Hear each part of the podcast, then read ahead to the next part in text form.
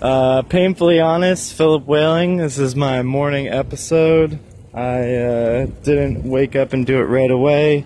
Just got to work, and uh, yeah, just don't really have any updates or anything like that. Just still reflecting on everything me and my friend talked about last night.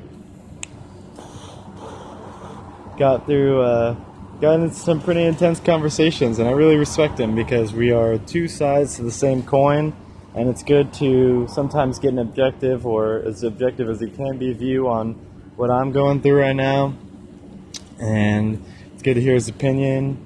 And it's funny because I'm like a sentimentalist that's, you know, been in the game or whatever, and he's like a, a, a game player that wants to be a sentimentalist or something like that.